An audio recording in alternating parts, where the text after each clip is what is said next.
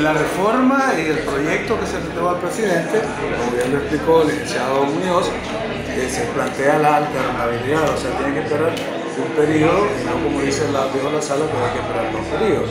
Eso es lo que dice el proyecto. Lo que explicó el licenciado Muñoz es que lo que existe ahora es una nueva interpretación diferente a la que hizo la sala que estableció los periodos.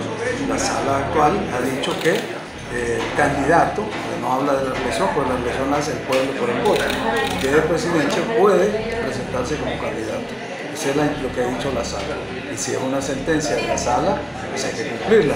Hay algunos abogados que están llamando a que no se cumpla. A mí me da pena escuchar a abogados, sobre todo que se llaman constitucionalistas, a llamar a, que, a lo que nosotros conocemos como un desacato judicial.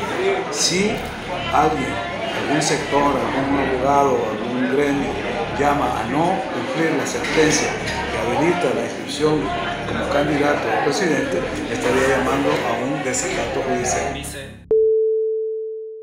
Ya le llegó olor, que no van a, que no tienen los votos. no tiene los votos en el tribunal. A ellos ya le llegó olor, aunque la sala lo haya aceptado. Por constitución, el órgano colegiado para administrar, la justicia electoral sigue siendo el Tribunal Supremo Electoral. O sea que todo esto se le empantanó a Bukele.